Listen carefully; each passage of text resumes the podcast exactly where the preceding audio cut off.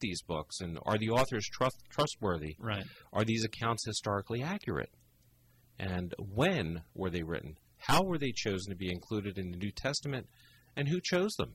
So, if you're looking for answers to those types of questions, folks, tune in. Stay with us for the for the next hour, and uh, we're going to give you some uh, solid answers on all of that, so that you can feel a whole lot more comfortable with the re- reliability of the uh, New Testament scriptures. So, And if you'd like to call in, the call in line is 609 398 1020 if you have questions or comments about uh, the New Testament, where it came from. Well, it does claim to have authority over us. The New Testament claims authority over you, even if you don't believe in it. It claims that it's the Word of God and that it's the truth. So it's fair to ask, where did it come from? You know, if you want to go all the way back to the um, uh, third century AD, um, the councils of Hippo, which was AD 393, and the Council of Carthage, AD 397, mention the official list Right. that we all ascribe to as the canon or the collection of letters and or books of the New Testament. Right. That's that's where we got the official uh, list. So, how did they come? How did it come that they said these are the books of the Bible and no other books? That's the question we're going to answer, and we're going to do that by going backward through time. We'll look uh, back through time just as they would have when they were at the council deciding should this book go in the Bible or not.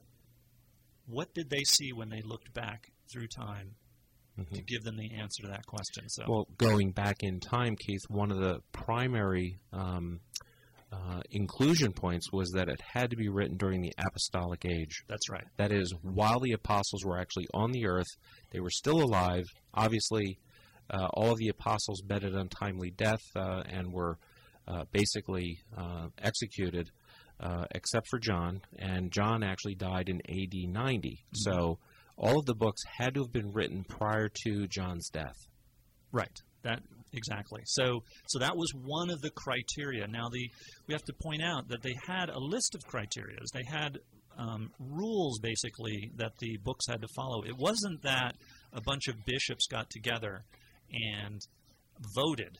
You know, uh, which book is most popular? You know, let's you know pick the uh, 27 most popular uh, books. That's not how it was. They uh, had criteria that they had developed and had been developed over time, and one of them was what you just mentioned about the apostolic age. Uh, another one was that it had to be written by an apostle or an apostle's associate.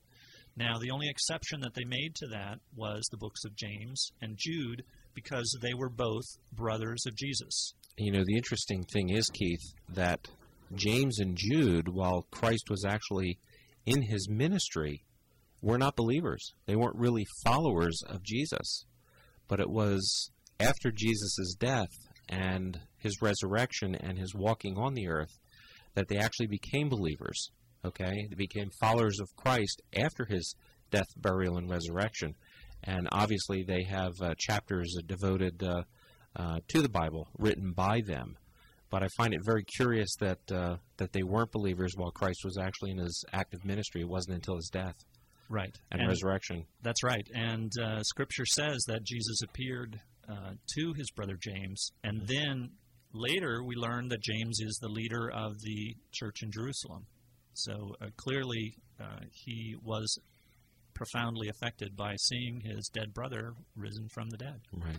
So one of the major criteria then is that it had to be written during the apostolic age by an apostle himself or by an apostle's associate, uh, and the two exceptions were James and Jude. Now, the second major uh, uh, criterion was that they have to have been in general acceptance and continual usage by the church going all the way back uh, to uh, the earliest church. Okay? Um, furthermore, they have to be in agreement and um, cohere, cohesive with other scriptures. So it has to be relatively undisputed uh, as to its uh, authority and um, and its acceptance. The probably the most important one, though, Keith, is the inspiration part Right. of these uh, letters and or documents. Yeah, there had to be a, a, a sense that there was a self-evidenced quality. Let's that's the best way to put it, I think. There had to be reason to think that this was inspired.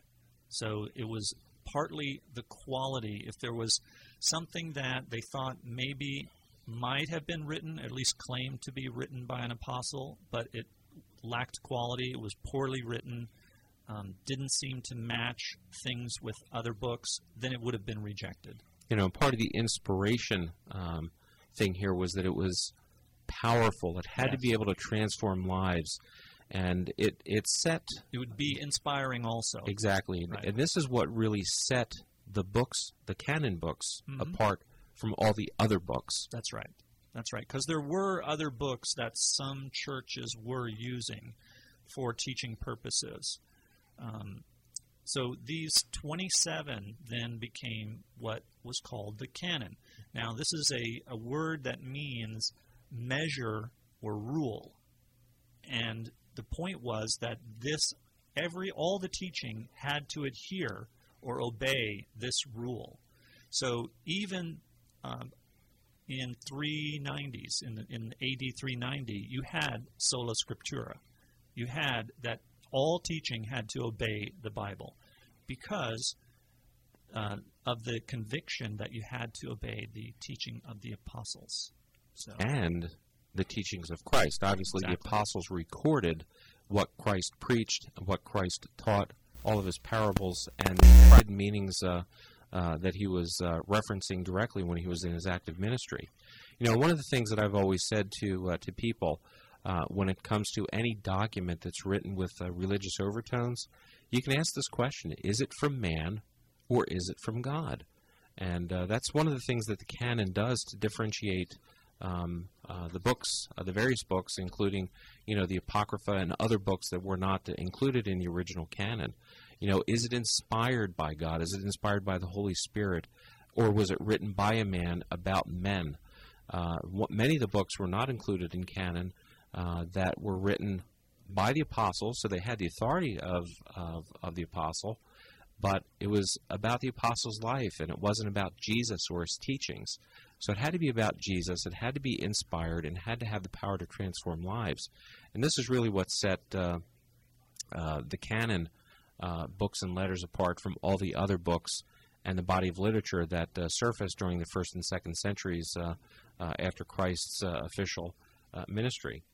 You know, so if, if you go back really in time, uh, we can go back to Athanasius in AD 367. He was the uh, bishop of Alexandria, and he actually published the oldest list that contained all 27 books, that's right. and only those 27 books.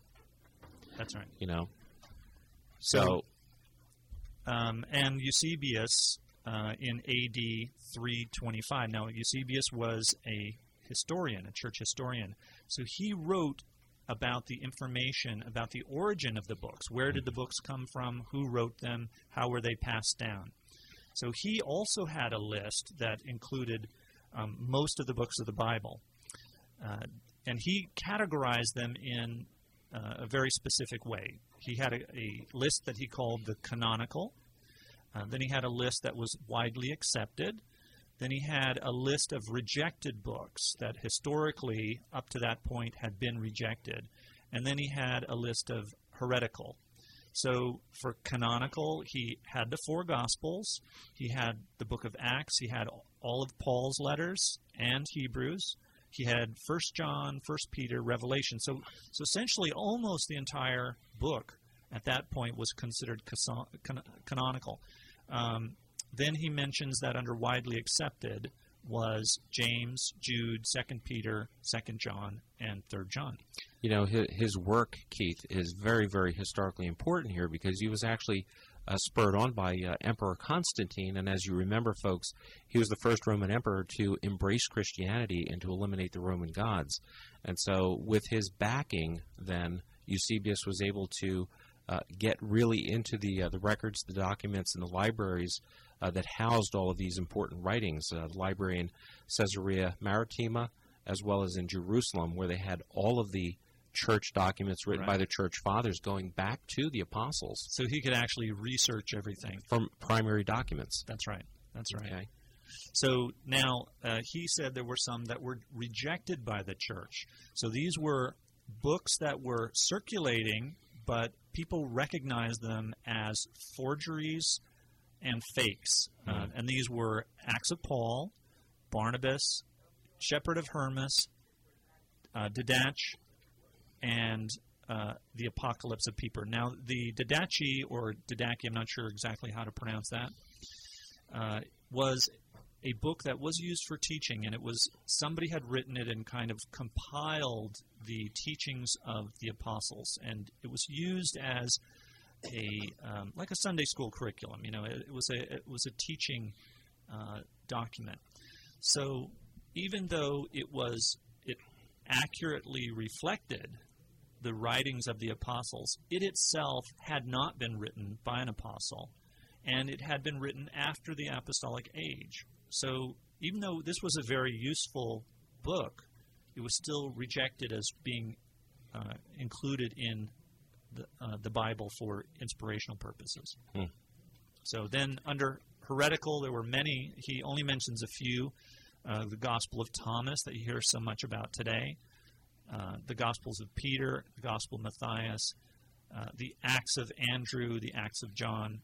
All of these were known to be what they would call pseudepigraphal, which just means uh, a forgery. It was put under those apostles' names, but it wasn't really written by those apostles. Yeah, or they were work that were claiming to document the life of an apostle. Uh, but remember, if it wasn't written about Jesus, and if it wasn't quoting Jesus per se, or the acts of the Holy Spirit, then it was not considered canonical or canon, part of the canon. Uh, so it had to be about um, uh, the Holy Spirit, Jesus, the acts of the Holy Spirit, uh, teachings of Jesus directly uh, by eyewitness accounts and, and by apostles. But it couldn't couldn't be about the man himself, the apostle himself. Right. So that was another uh, thing that they used to uh, eliminate uh, some of the uh, other writings. Well, if you're just joining us, you're listening to Evidence for Faith. I'm Keith Kendricks, Hi, I'm Dr. Mike Larakis. and you can call us at 609 398 1020. Well, as we go back in time now, we're looking at where did the Bible come from? And we've gotten up to Eusebius in 325. Let's go back to around the year 230. We have a, one of the church fathers whose name was Origen. Now, he quoted from the new he wrote a lot of letters and he quoted from the new testament books about 18,000 times Hmm. okay so he is a ripe source of information about what was considered uh, important and biblical in those days he quotes from the gospels acts the letters of paul first peter first john and revelation and he wrote that those were all universally accepted so as far back as 230, those are all universally accepted. And then the other six, that just leaves out six books from the New Testament. And he wrote that those were all widely accepted. So, so now we've gone back to 230, and we see that there's a lot of evidence that the New Testament is uh, still considered um, acceptable and use, usable as inspired by the, the Holy Spirit.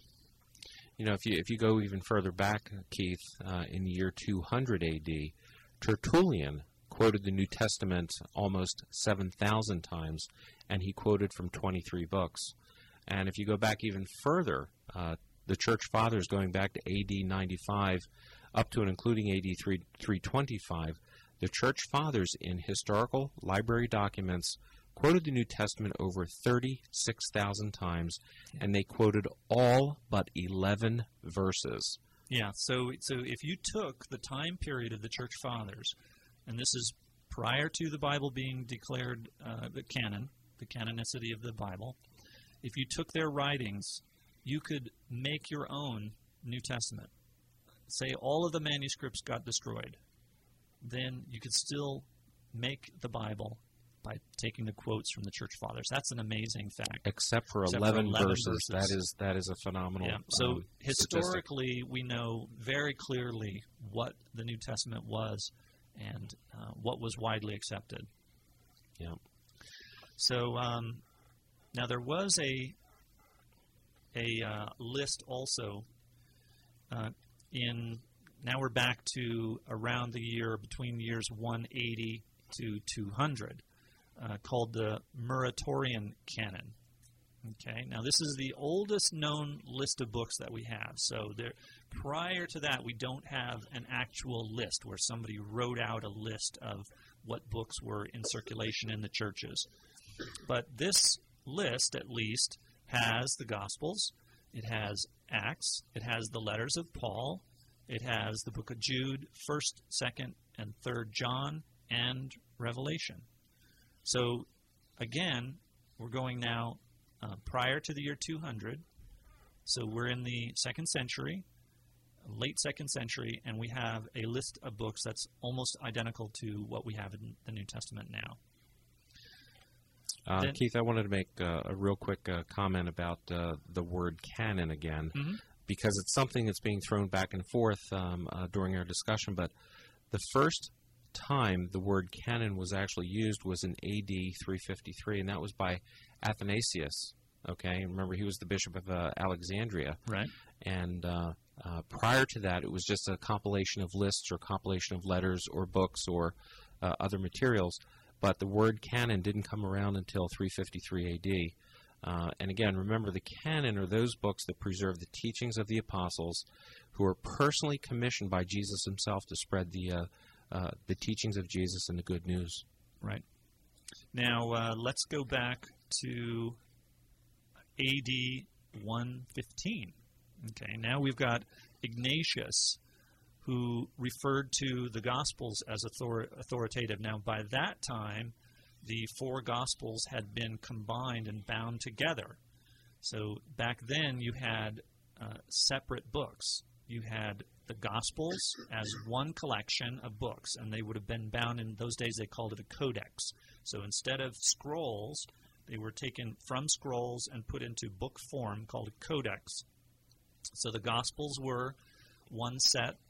Uh, then Paul's letters had been collected, and those were a separate set of writings.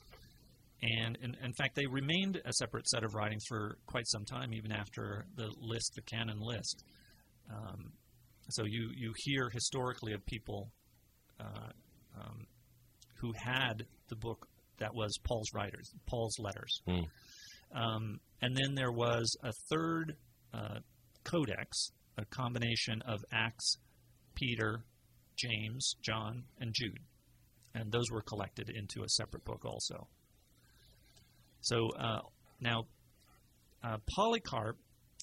Um, now we now let's go back even further to around the year 100. Okay, so this is just right after the apostles have died, the last apostle.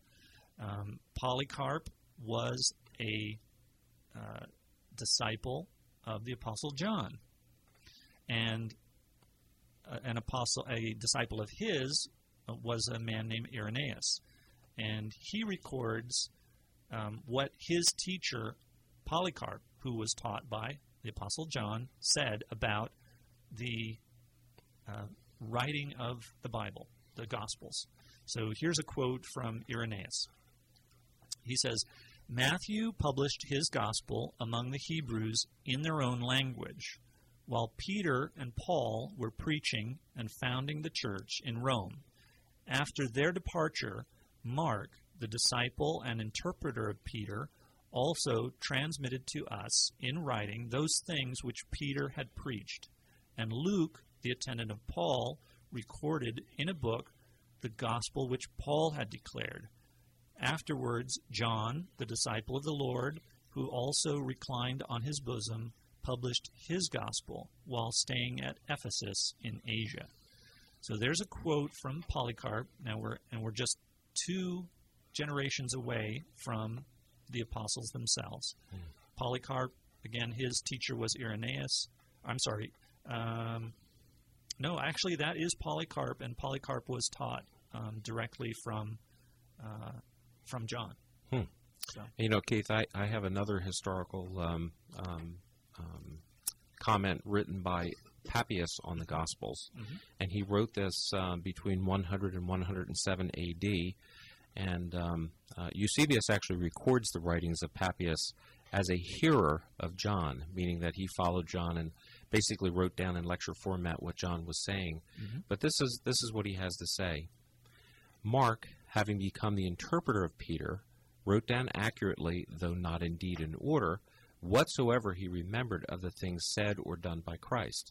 For he neither heard the Lord nor followed him, but afterward, as I said, he followed Peter, who adapted his teaching to the needs of his hearers, but with no intention of giving a connected account of the Lord's discourse, so that Mark committed no error while he thus wrote some things as he remembered them.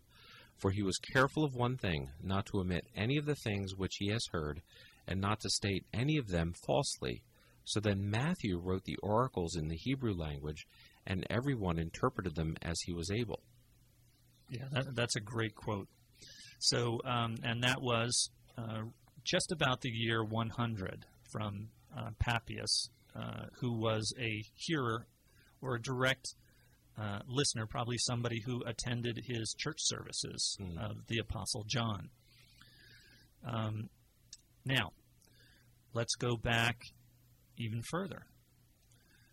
There was Clement of Rome, who was an early church father, and he wrote around the year 95. So now we're in the first century.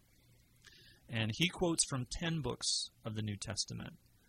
So he, he also said that uh, Mark wrote Peter's teachings. So the book of Mark was about uh, the teachings of Peter as what happened, uh, the story of Jesus, uh, and that he wrote that Peter approved it. So there's a so there's a little bit of uh, uh, contradiction there. It looks like Papias says that that um, Mark was written after Peter died, but Clement, who's before Papias, says that Mark wrote them while Peter was still alive, and that, that he saw them and approved of them. Okay, so that's going back to circa 95. Okay. Now, there, there's another little, um, uh, not not a real controversy because it's really not controversial, but the question from a historicity point of view: which of the Gospels came first, Matthew or Mark? And what we're going to try to do is tease this out a little bit and try to figure out uh, which one came Yeah. first. Not that it really matters in the bigger picture, Right. but you know, it's like who who wants to get credit for having the first Gospel? You That's know? right. So, which came first? Uh, let's talk a little bit about Matthew first. Um, Matthew was an apostle, and he wrote he wrote to the Jews. Um, he probably relied on Mark's manuscript, and this is just looking at the bigger picture and looking at the facts and and and figures uh, as far as what was recorded. Um, he writes his gospel in a very very strong ancient tradition, and his gospel is a little bit more extensive and detailed than Mark's. Okay, he has Polycarp and Papias and Clement supporting him in his documents and his writings That he wrote first. that he wrote first, Right.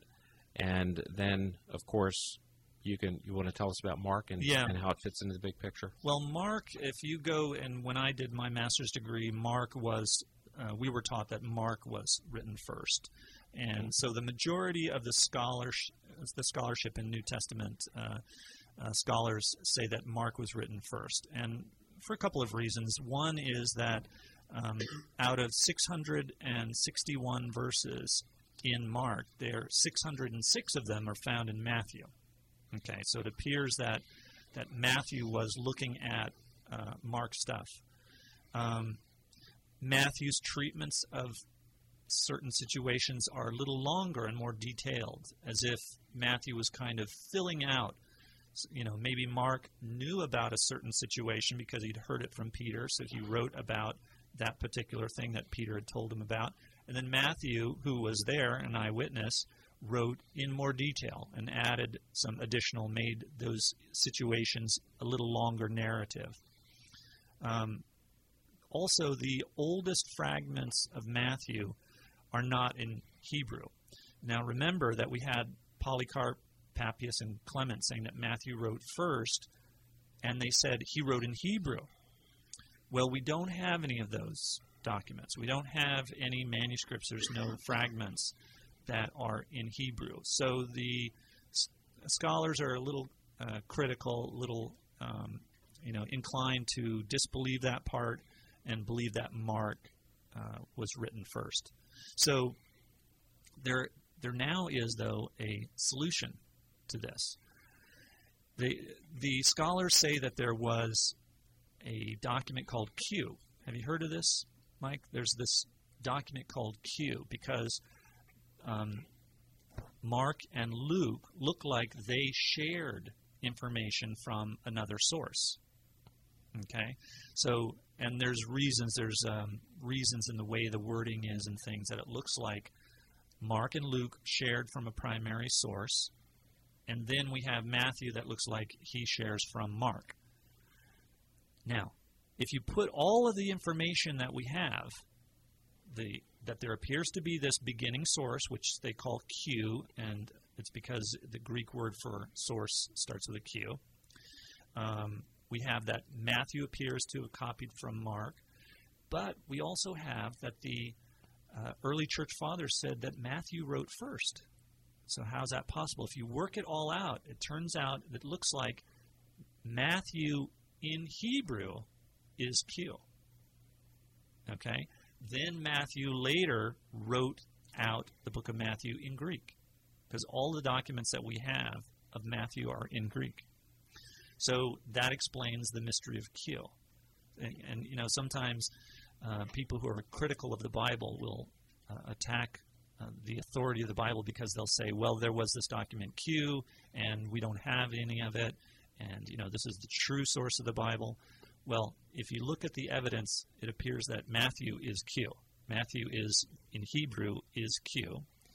And both, remember, Luke said that he very carefully investigated the uh, uh, what happened.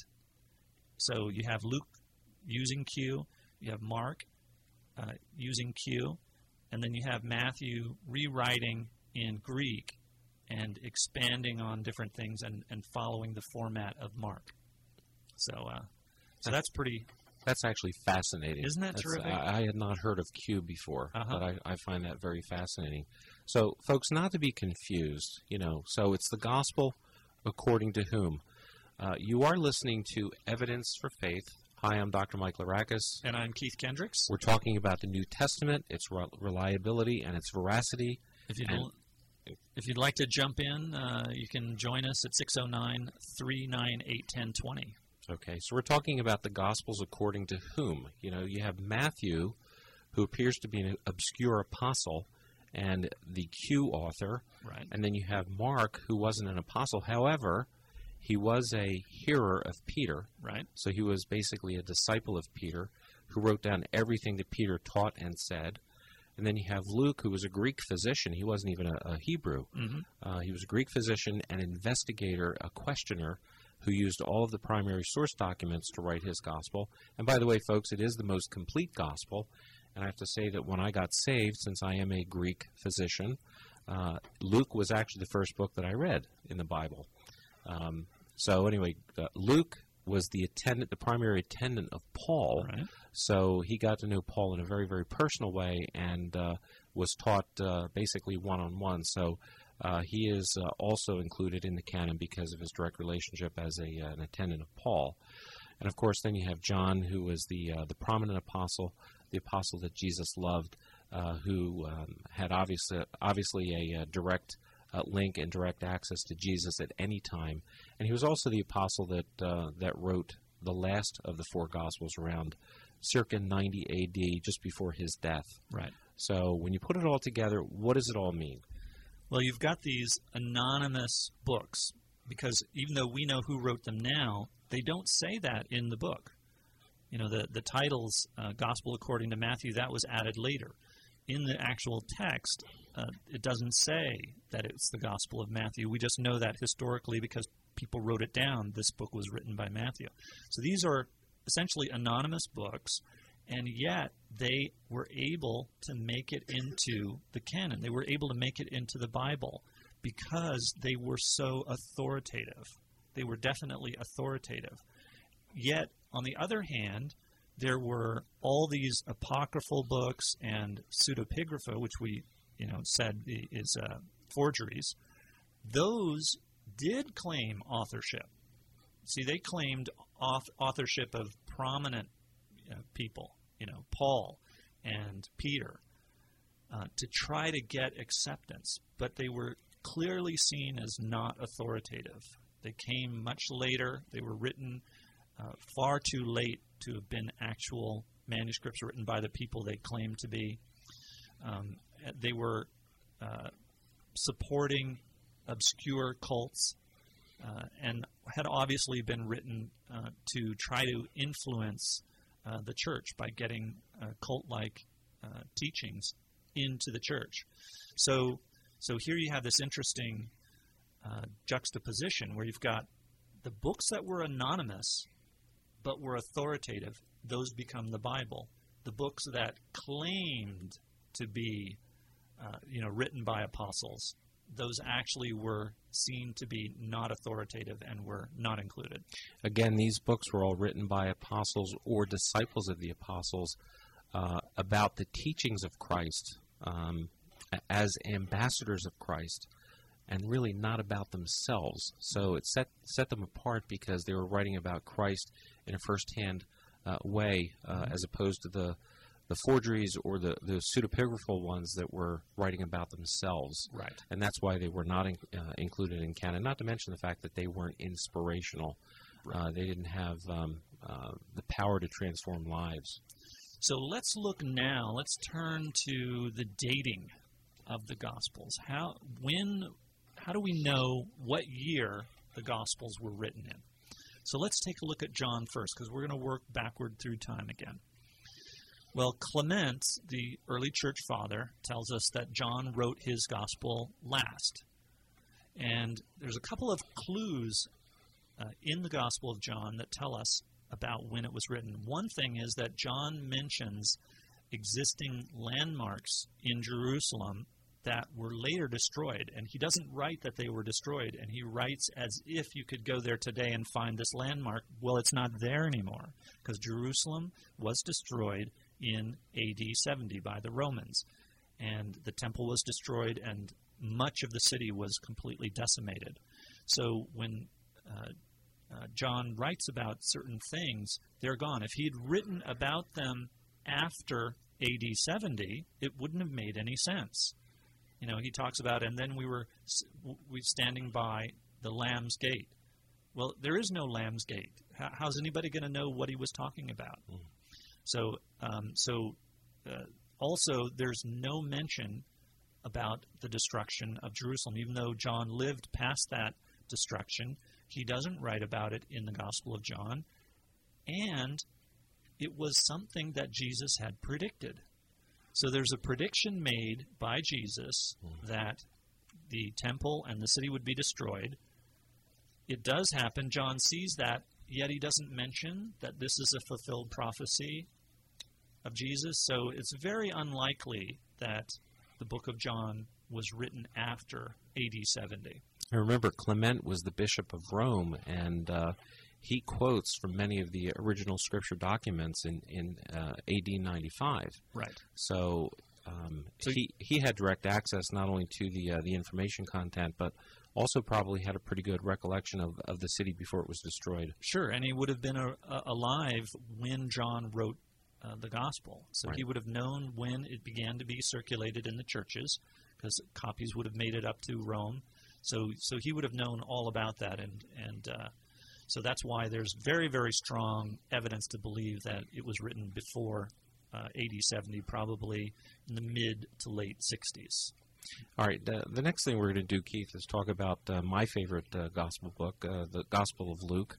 Uh, again, uh, Luke was a uh, Greek physician, and he more than likely wrote his gospel sometime in the early uh, AD 60s. Okay, um, basically the the two books that Luke is given um, credit for authoring are the Book of Acts mm-hmm. as well as the Gospel of Luke. Uh, he probably wrote this as a two volume set. Remember, the book of Acts is really the acts of the Holy Spirit. Mm-hmm. So Luke actually documents really what happened in the early church and the power of the Holy Spirit that was poured out on those people who, who believed um, in uh, Jesus as the uh, risen Savior. So um, he wrote these as a two volume set, and really, if you look at the, the content of those two two volume sets, it would have taken up roughly uh, two 35 foot scrolls. So if you have a 35 foot scroll rolled out on the floor, you'd have to roll out another one to have that two volume set. And uh, it was a bestseller in those days, I'm sure. No, I'm only kidding. but anyway, uh, Acts also ends with Paul in prison. Now, this is actually before Paul was executed. So the martyrdom of Paul happened sometime between AD 64 and 67. There's always that three-year range that uh, that we give because of the discrepancy in the Hebrew calendar and the uh, the, the uh, Christian calendar. Uh, so somewhere, let's say AD 65, 66, 67, Paul was martyred, and so more than likely Luke wrote his two-volume set prior to the execution of Paul. yeah, because Be- they're there's no mention of the execution in any of his writings. And remember, Paul was beheaded, beheaded by by Caesar Nero um, sometime during that time frame between 62 and 65 A.D. right. So we we can confidently say that this two volume set was more than likely written during the early 60s A.D. 60 Right. uh, by Luke. Right. So you've got the Gospel of Luke and Acts being written in the 60s. Then, prior to that, it looks like we have the Gospel of Mark. Now, um, several reasons for thinking of that. We've got Luke. We believe Luke may have used Mark as a as a guiding document. That that was one of the sources that he used. Um, and so you have that would put the writing of Luke around 60 to 62, and then probably Acts came shortly after that. Um, there's some tradition that says that Peter writings of Mark's gospel. Well, uh, Peter, we believe, died also in the uh, persecution by Nero, so that puts his death somewhere around AD 64, 65. Um, and so you've got that, the book of Mark being prior to that. So again, early 60s probably for the book of Mark. Then, the first book, Gospel of Matthew. Okay, now, again, we mentioned what about the modern scholarship, and uh, they would date that Matthew somewhere between 80, 70 to 100. But there's several reasons to think that's not true. One is the early and the unanimous tradition. So we've got historical writings that say that the Gospel of Matthew was first. Um, again, we've got that situation with Jerusalem being destroyed in AD 70. And Matthew mentions several existing landmarks, doesn't mention that they're destroyed, doesn't mention about Jesus' prophecy being fulfilled. So that also leads us to believe that that was uh, uh, written prior to the destruction of Jerusalem in AD 70. Then we have the traditional, the historical uh, hints that there may have been an earlier version of Matthew in Hebrew. So it looks like um, Matthew later rewrote and relied heavily on Mark for uh, his uh, ri- uh, writing in Greek. Um, and that puts us then the Greek version of Matthew being sometime in the 60s. Okay? So Matthew and Luke uh, both relied heavily on Mark. Then Yes, yes. So, um, so you have you have essentially the the three similar gospels, Matthew, Mark, and Luke, being written in the early '60s, roughly around the the same time. Uh, potentially a much earlier version of Matthew and Hebrews written before, say late 50s, well, sometime in the 50s. We don't know when. So that's the, and then John came was the fourth gospel. So So let, let's talk about the most prolific writer of the New Testament. We're going to talk about Paul. He was probably the uh, the most prolific missionary in the history of, of the church, having traveled so many ti so many miles and you know through the highways and byways and the stormy seas and shipwrecked Yeah. and uh, almost died a half a dozen times in his uh, ventures and imprisoned many times and yeah, and so forth. But uh, he was the most prolific uh, writer of the New Testament with the Pauline epistles. and he actually wrote the earliest parts of the Bible. People think that because you know the book of Matthew starts off the New Testament that that was the earliest book. So when they hear that it was maybe written around 60, they think back and they think, well, you know, Jesus was crucified around 30. That's 30 years later. You know, that's a long time. But we actually many many parts of the Bible are much earlier than AD 60, and that's Yes. what we'll be looking at the the writings of Paul. That's right, because in his letters, Paul mentioned several times uh, 14 years after his blinding experience by Christ. So that, that puts him in the AD late 40s, Mhm. really. Well, for one thing, uh, we he died uh, AD 64, 65, somewhere around there during the the persecution by Nero. So obviously his books weren't written later than that; they were written before that. hmm Then we have this very interesting, what's called a date anchor. You know, it's a archaeologically confirmed, mentioned in the Bible, and this is from Acts chapter 18, verse 12. And it talks about that there was this proconsul of Achaia. His name was Gallio. And um, when Paul was there, the Jews made a, a united attack against Paul and brought him before uh, the judges, and Gallio was the proconsul then. Now, uh, we have an inscription found that precisely dates Gallio's reign to AD 51 52. Hmm. So there's this two year time when he was the proconsul of Achaia, and that pinpoints a time that we know what was happening in the Acts. So, Yeah. so working backward from there, that would then place the Jerusalem Council around AD 48. Then we've got Paul's second visit around AD 55, uh, I'm sorry, 45, 46, 47, somewhere in that time frame. Now, this means that 14 year time frame that you're talking about, you go back 14 years, you get Paul's conversion at around AD 31 to 33.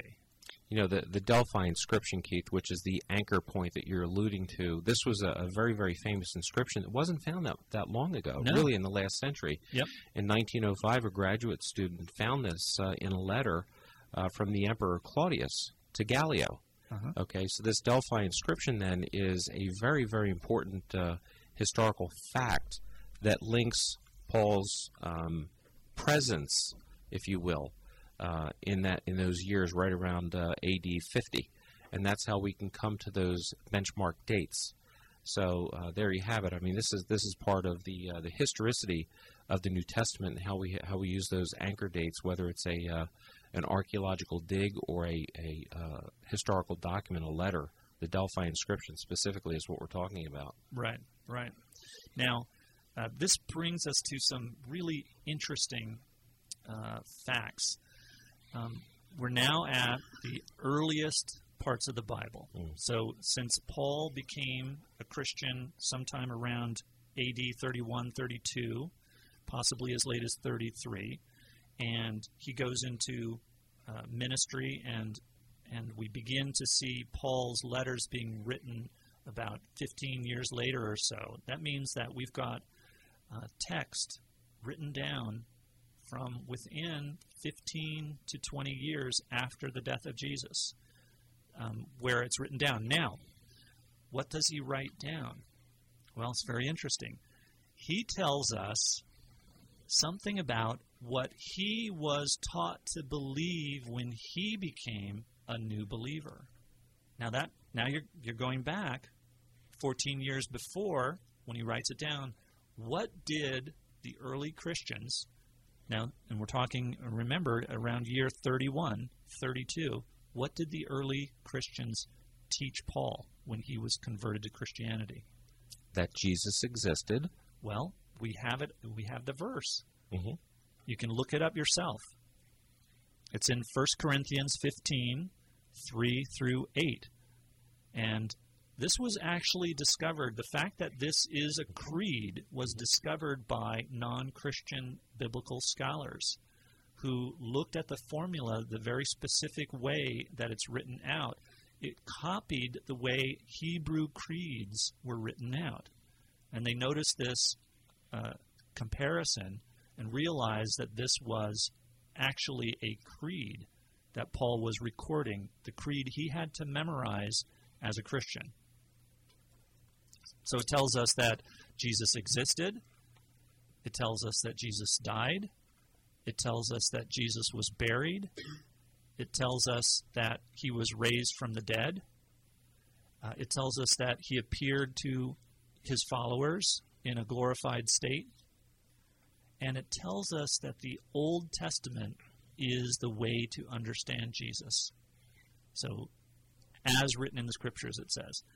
And what were the scriptures in those days? They were the Old Testament.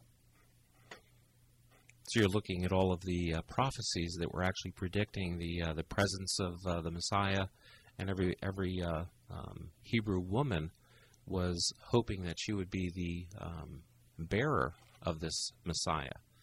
So the Apostles' Creed is then uh, summarized basically in 1 Corinthians 15, 3 through 8. Right. So this is really fascinating. If you want to know what was the belief of the early Christians, now we're talking all this is within 1 to 3 years of the death of Jesus. Now this allows absolutely no time for any legendary accretions to have formed. You know, there's you can't form a legend. Um, you know, a legend doesn't get around that quickly. So the early Christians believed that Jesus had died, was buried, and was raised from the dead, and had appeared to them. So that that is really fascinating. You know, Keith, we can actually delve into some of the other uh, uh, epistles um, from uh, Paul to look at other uh, creedal content. Uh, and I'm going to give you a, a list of uh, many of the scripture verses that that we get modern day creeds from. and this includes um, 1 John chapter 4 verse 2 where um, Paul writes that Jesus is the only way. Um, we also have Philippians uh, chapter 2 verse verses 6 through 11 where uh, Paul talks about confessing with your mouth and with your heart that Jesus was the Christ. Um, uh, going on in this list, there's 2 Timothy 2.8, that Jesus was not only fully human, but also fully divine. Uh, and these are all things that, that are really timeless uh, as far as Christian um, understanding and belief and faith. Um, if you look at Romans 1, verses 3 to 3 uh, through 4, uh, that Jesus was betrayed and he was handed over uh, to the um, uh, the Jewish authorities, uh, which ultimately went into his death and resurrection. Romans 10:9 talks about him uh, offering up his body and his blood at the Lord's Supper. Uh, 1 Timothy 3:16 states that he rose from the dead for our justification. Um, going on, we have 1 Timothy 6:13 that he appeared to Peter and to the other um, disciples. 1 Corinthians 11:23 that he ascended to glory, and finally Luke 24:34 that he gives life to all things. So these these are all early creeds and portions of creeds that have been found in the New Testament that were taught as doctrine by the early church immediately after the resurrection of Jesus. So this is all a terrific evidence that um, the stories of Jesus did not come from legend. They were not built up over time. The early Christians believed that immediately after. Well, what about the books that were not included in the canon? Um, really, there are no no other books were ever seriously considered.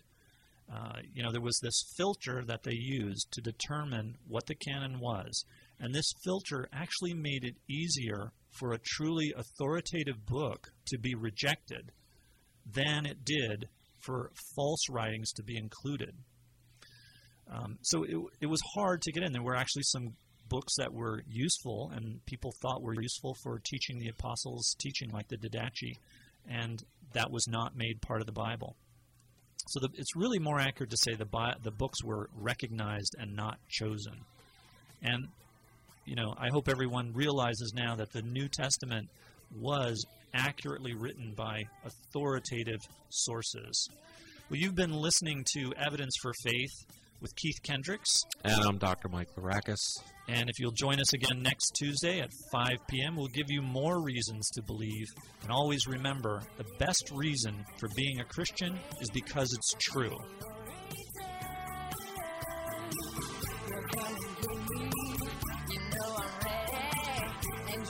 'Cause you'll take me away.